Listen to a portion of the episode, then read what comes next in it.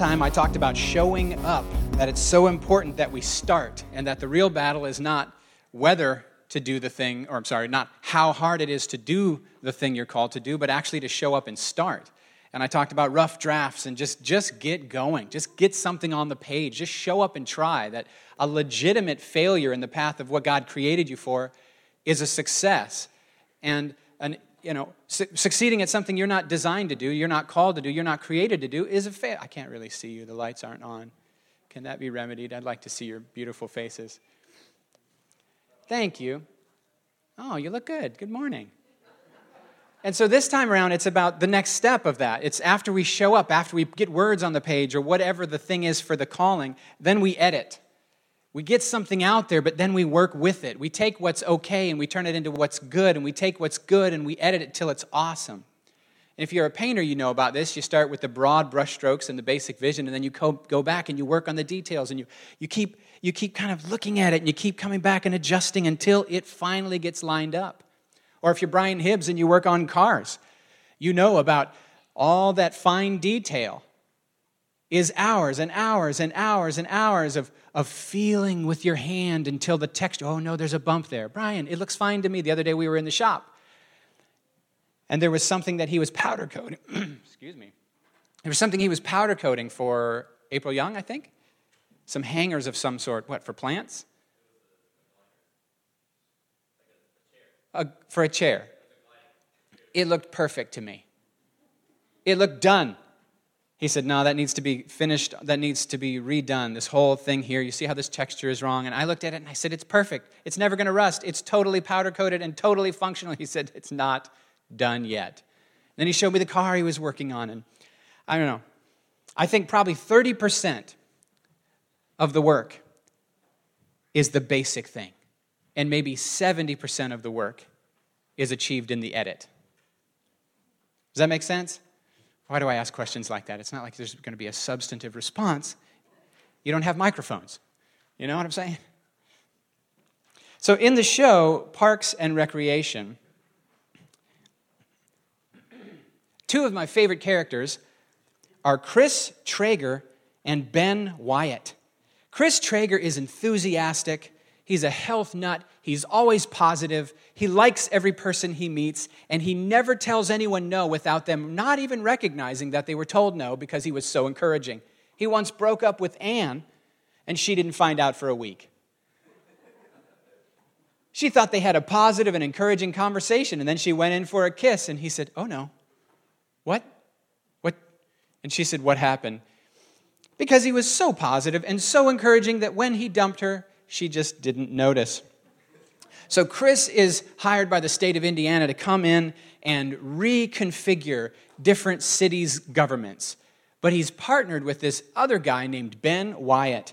And the deal is, Chris is the encourager. He makes everyone positive and hopeful. And Ben is the numbers cruncher, and he kills everything. So Chris will come in and say, how's it going? Just want to say you're doing a great job. All right, Ben, over to you. Ben. We have no money. Half of you will be fired. Awesome talk, everyone. Good, good luck. Or he'll enthusiastically support someone's idea. That sounds like an amazing idea. Ben, can we do it? No. Ah, sorry. And so they've been well partnered. And I think of Chris Traeger as that creative spark, that person, that part of us that has all the ideas and all the enthusiasm. But then there's this other part of us that actually tethers that thing in reality, and it, that tethers, the, and that's an internal process that can be really, really hard. As I work on things I've written, there's the part of me that's the Chris Traeger that's like, we could say this, and we could say this, and we could say this, and it's going to be awesome. But then there's this other part of me, this Ben Wyatt character that says, this paragraph that you love so much has to be deleted because it's totally off topic, Tim. And I go, no, but you have to delete it. Or, this is a little trick that I use, start a new document to give that little paragraph a place to live other than the trash can. But Chris Traeger is sort of like the creative spark, and Ben Wyatt is the editor. And I've been thinking about this whole process of editing that, that not just applies to your work, but what, how does this apply to our lives? So I've titled the sermon, Life Edited. In editing, we we make things better typically by subtracting the unessential components or the distracting components. Editing is almost like in sculpting, where you remove those parts that are not the image until you arrive at the image.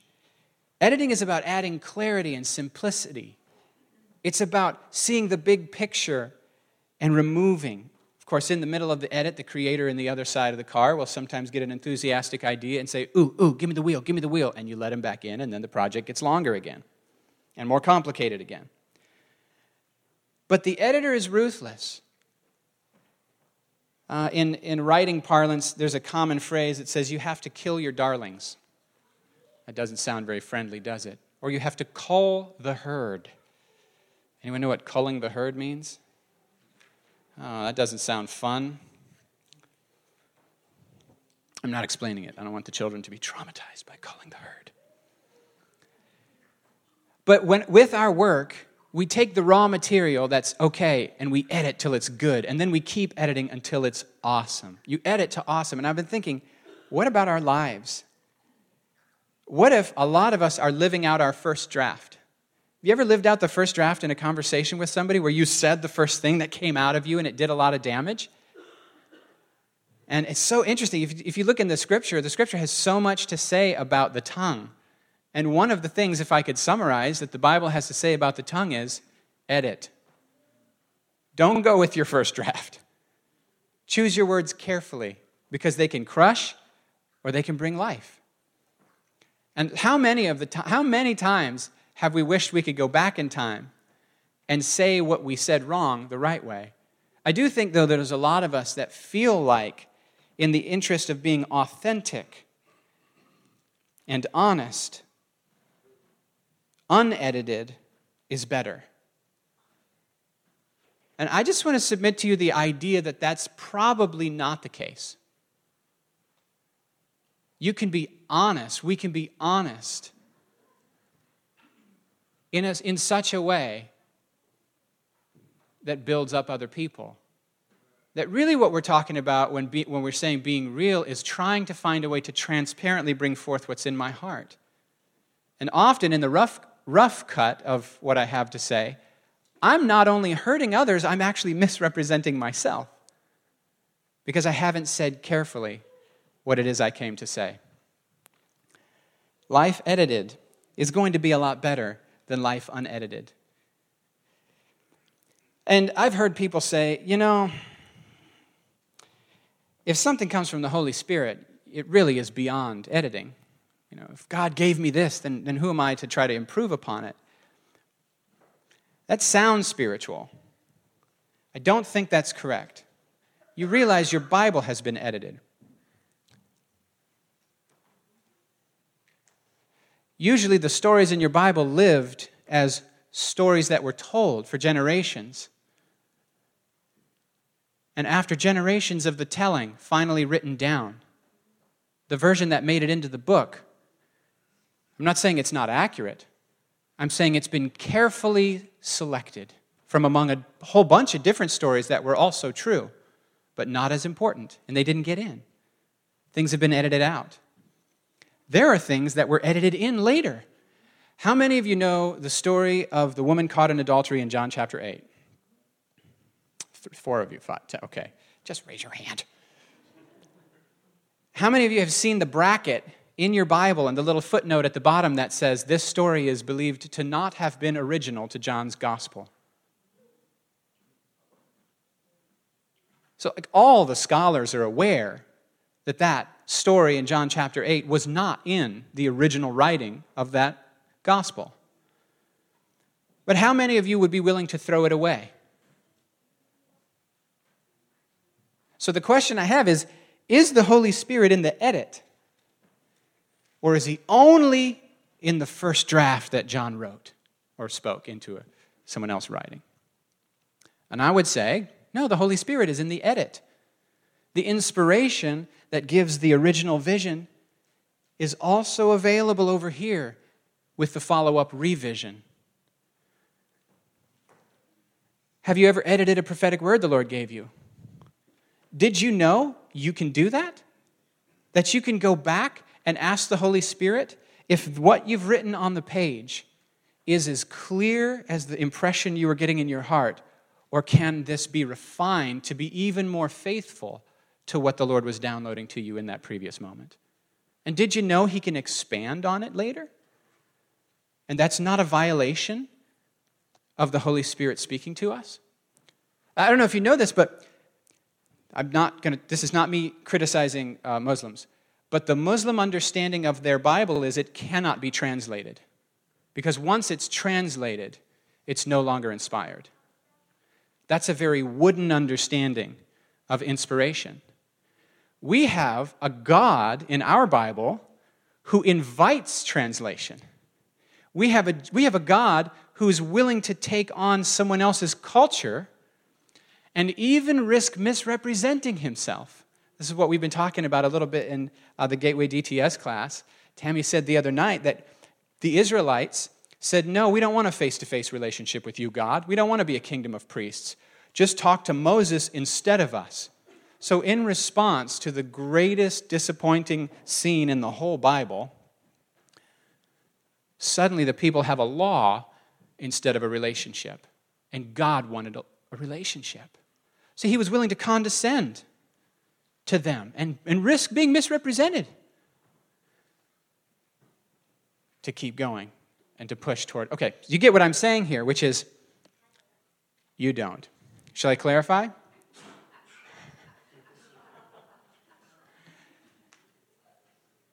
Or shall I just keep going? Mom says keep going. Holy Spirit is in the edits, not just the original creative spark, not just the original word.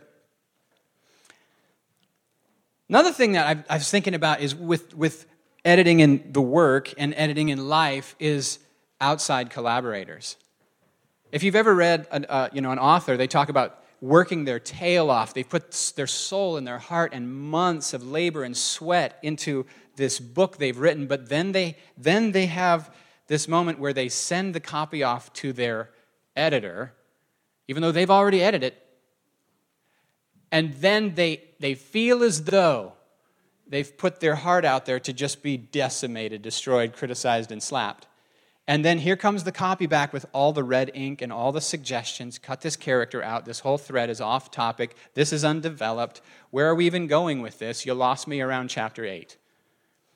And then, at least like people like Annie Lamott say things like, after cursing my editor, telling him he doesn't understand anything about me, wanting to die, wishing to quit, eating, you know, nothing but ice cream straight from the tub for three days, vowing I'll never write again, finally, I get my big girl pants on, and I square my shoulders to get to work, rewriting the thing that I thought was already good enough. Because this editor is not your enemy. In fact, you picked this person because they know what you're trying to accomplish. And how many times in our life, in our lives, are we really struggling with the collaboration and the feedback someone else is giving us? I'm permanently captured, bless you, I'm permanently captured with the idea that we're writing a story with our lives, with our choices. We're writing a story with our lives. And the, and I just, I love the idea, am, am I, am I writing a story with my life that I would even want to read? Because a, a, a story worth not worth reading is probably a life not worth living. And the answer is not, oh, well. I mean, just think about this with me. Think about if if the story, if you summarize the story of your life, it's like, I wanted to get enough money to get shoes that I liked. And then I died. Or, everything I did was just so someone would like me. And then I died. Or, I wanted to be a success so I could have nice things. And then I died. Notice the ending is always that we die. Which is good, because that means we have a set time limit in which to get, to, to get this thing done. It, the principles, if you say, oh, Tim, that's depressing. No, we, we the, the film is already rolling right now. It used to be that when the film was rolling, pennies were dropping. You know what I mean? If a band goes into the studio and the tape is rolling, it's like, really? How rich are you? You're going to take three days on this one song? We thought we'd crank the whole album out in three days because the tape's rolling. Guys, the tape is rolling on our lives. You know? Do you show up, do you, do you, do you show up in the studio with no songs written, winging it, trusting that it's just going to be awesome? Hopefully not. And this is where the editor comes in. I think it's so important that we learn how to edit. In the Bible, actually, I think this, this life edited, this life where you're going along and then you go, oh, this isn't quite what we're going for, is actually so deep into the idea of faith, because the whole, uh, the whole point of faith is a relationship, an ongoing relationship with God who's leading us somewhere.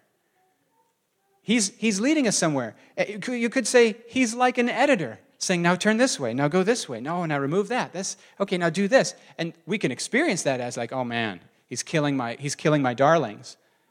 Or we can experience that as he's editing to awesome. But really, we're the one who has to make the edit. All he does is make suggestions. We're the author of our life, not God. He's already authored his life. Now we get to partner with him. He's writing a big story. We can line ours up with his story. He's given us a big picture to map that our little story is meant to aim and point at. But it's really in our hands, and we have so much more power, power than we think we do. We, we honestly do. We have so much more power to rewrite the story of our life than we think we do. And some people, I think, fall off, fall back on this idea, no, no, no, God's writing the story. I'm just a little, I'm just a nobody. I'm just less of me, more of Jesus. Well, the sentiment there is good. If what you mean is less selfishness and more love, that's good. But if you blame God for the story you've written for your life, that won't work, will it? I think it's so critical. The, the whole, okay, the word sin in the Bible means to miss the mark. You, you, you got to shoot a lot of arrows, if you're me, to make adjustments. Oh, that one was down and to the left, so I'm going to make this adjustment. Boom, I'm going to make this adjustment. Oh, a little better, a little better, a little better. And those little adjustments, you could call those repentance if you'd like. And even the word repentance needs an upgrade in our thinking. The word repentance does not mean to lay on the ground and weep or put on sackcloth and ashes. Those things might happen. But the word repent means to change your mind. It's metanoia, change the mind. It's to, okay, think differently. I think one of the principles of the Reformation is semper reformanda. It just means always reforming. That the whole goal of the Reformation was not meet the new boss, same as the old boss. I remember when I came here and we were making a bunch of changes, just trying different things, and somebody said to me, when we finally get this set up the way we want, like, are we going to be able to stop making all these changes? Like, when we when are we going to get to the new normal? And I was so confused by that.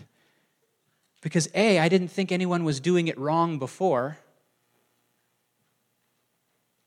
Does that make sense? None of the changes had anything. They were not reactions against what was done before. But what was done before was fine for those people who were doing it. We're just trying to do it the best we can. I thought, you know, that person's expecting change to eventually come to a close because the changes are stressful. I thought, oh, they want a new normal. Okay, well, you're going to have to put this on. The new normal is constant change. So if that's not okay with you, you'll never be okay. Because the whole point of the Reformation is not, we're going to do it better. And when we find that, then we'll do it that way forever. No, the, the new normal is always reforming in the light of the, of the gospel. Always reforming, always growing, always changing with the vision of Jesus. Always keeping in step with the Spirit, always going back again to the Bible for more light and more wisdom than we have, always editing. And I started thinking about, what are the, what if there's seasons of life that are more creating and other seasons of life that are editing? Like, like what if my first forty was my rough draft and my next forty is my edit? I don't know. What if your first, second, and third marriage were your rough draft and you're going to have a fifth, sixth, and seventh if you don't edit? Yeah, I know, some people just blame all their exes for their problems. It's like the only common denominator in all your broken relationships is you, genius. That sounded harsh. It's actually funny. And and and then am I going to be willing to edit? Am I going to be willing, or am I just going to fall back on my defenses? But that's my best paragraph. How dare you? That's my best trait. How dare you? Am I going to be able to collaborate with others and the Holy Spirit to edit from okay to good, from good to awesome, to get where we're going? It's an honest question. Most of us don't like help editing. I will edit on my own. Thank you very much. And it is true that un- unwelcome feedback is usually perceived of as criticism. Who told me that? Somebody here told me that one day. Oh, I think it was Nancy Martin, who's now in Pennsylvania, but okay. She said, yeah, un- uninvited feedback is experienced as criticism. And, and what she was saying to me is, don't do it to your wife ever. Till she's what? She doesn't want your parenting advice till she asks for it. She doesn't want your house. How do, how should we arrange the household? Maybe, Tim, just be quiet. And like I always say to others and sometimes to myself, either help or hush, okay? Who's with me? It's honestly, it's not a given that we're going to be able to receive the editing that we need to receive. It's not a given. And the good thing about the Lord is he earns his right, more, more than earns his right, to come into the editing booth and say, this is awesome. And if you add this, this, and this, and you take away that, that, and that, oh my goodness. But it's still us who has to do the cuts. I'm looking at these notes going, I got seven pages and four seconds, because it's, it's negative two minutes already. Said that, said that. Okay, okay, okay. Real quick, I'm going to run through a list of principles that I kind of use when I edit, and then I want to share some song lyrics with you, and we will be done. Okay? We good? If you're not good, feel free to walk out. Just don't walk out yelling that I'm out of here and this is dumb, okay? Just just, just walk out quietly. Principles that I kind of use when I'm editing. Introductions say why, conclusions are crescendos. Stories and word pictures are louder than very accurate explanations. Accurate explanations are forgotten. Stories and word pictures are remembered. And if it can't be remembered, it can't be applied. So if it's boring, it doesn't matter that you're a genius, you're irrelevant. When in doubt, leave it out. Sometimes your favorite paragraph must go. Everything needs a single unifying thread. A sermon should say one thing many times. The end. Read it aloud. I use a teleprompter. Sometimes this does a whole bunch of things. Reading out loud helps flow of thoughts and helps transition, and it alerts you to monotony and flow of ideas. If you're bored, they're bored. Pacing. Have we gone on too long without an attention getter? The best attention getters are there to communicate, not just draw people back. I could do backflips. That would get your attention. It wouldn't help anyone. And I would break things, including me. Is this boring? Make it not boring. If you can't keep their attention, you don't deserve their attention. Length. Is this short enough to be helpful? Is it long enough to be clear? Either don't use jargon or explain jargon immediately. Remove redundancy. Clarify antecedents such as this, that, it. If there's a this, that, and an it, replace it with the this, that, or the it. Okay. And trust the process. You might not love what you got right now. Trust the process. You might feel like this is failing. Trust the process. You might feel like this is going nowhere and no one's going to like it and it's not what I wanted. Trust the process. All right. I'm going to skip a whole bunch of stuff here. If you're giving a speech, have the forty-five minute version, the fifteen minute version, the five minute version, and the one-sentence version. There, that's free. All right. Now, Paul Simon, rewrite. Here's the point. These are song lyrics. I'm working on my rewrite. That's right. I'm going to change the ending. I'm going to throw away the title. I'm going to toss it in the trash. Every minute after midnight, all the time that I'm spending is just for working on my rewrite. That's right. I'm going to turn it into cash. I've been working at the car wash. I consider it my day job because it's really not a pay job, but that's where I am. Everybody says the old guy who's been working at the car wash, he hasn't got a brain cell left since Vietnam. But I say, help me, help me, help me, help me. Ooh, thank you. I'd no idea that you were there. When I said, help me, help me, help me, help me, oh, thank you for listening to my prayer. I've been working on my rewrite, that's right. I'm going to change the ending. I'm going to throw away my title. I'm going to toss it in the trash. Every minute after midnight, all the time that I'm spending is just for working on my rewrite. Going to turn it into cash. I'll eliminate the pages where the father has a breakdown and he has to leave the family, but he really meant no harm. I'm going to substitute a car chase and a race across the rooftops where the father saves the children and he holds them in his arms. And I said, help me, help me, help me, help me. Ooh, thank you. I had no idea that you were there. When I said, help me, help me, help me, help me. Oh, thank you for listening to my prayer. I'm working on my rewrite. See, a good piece of writing is just normal writing that's been edited. And a good life, or an awesome life, is just a normal life that's been edited.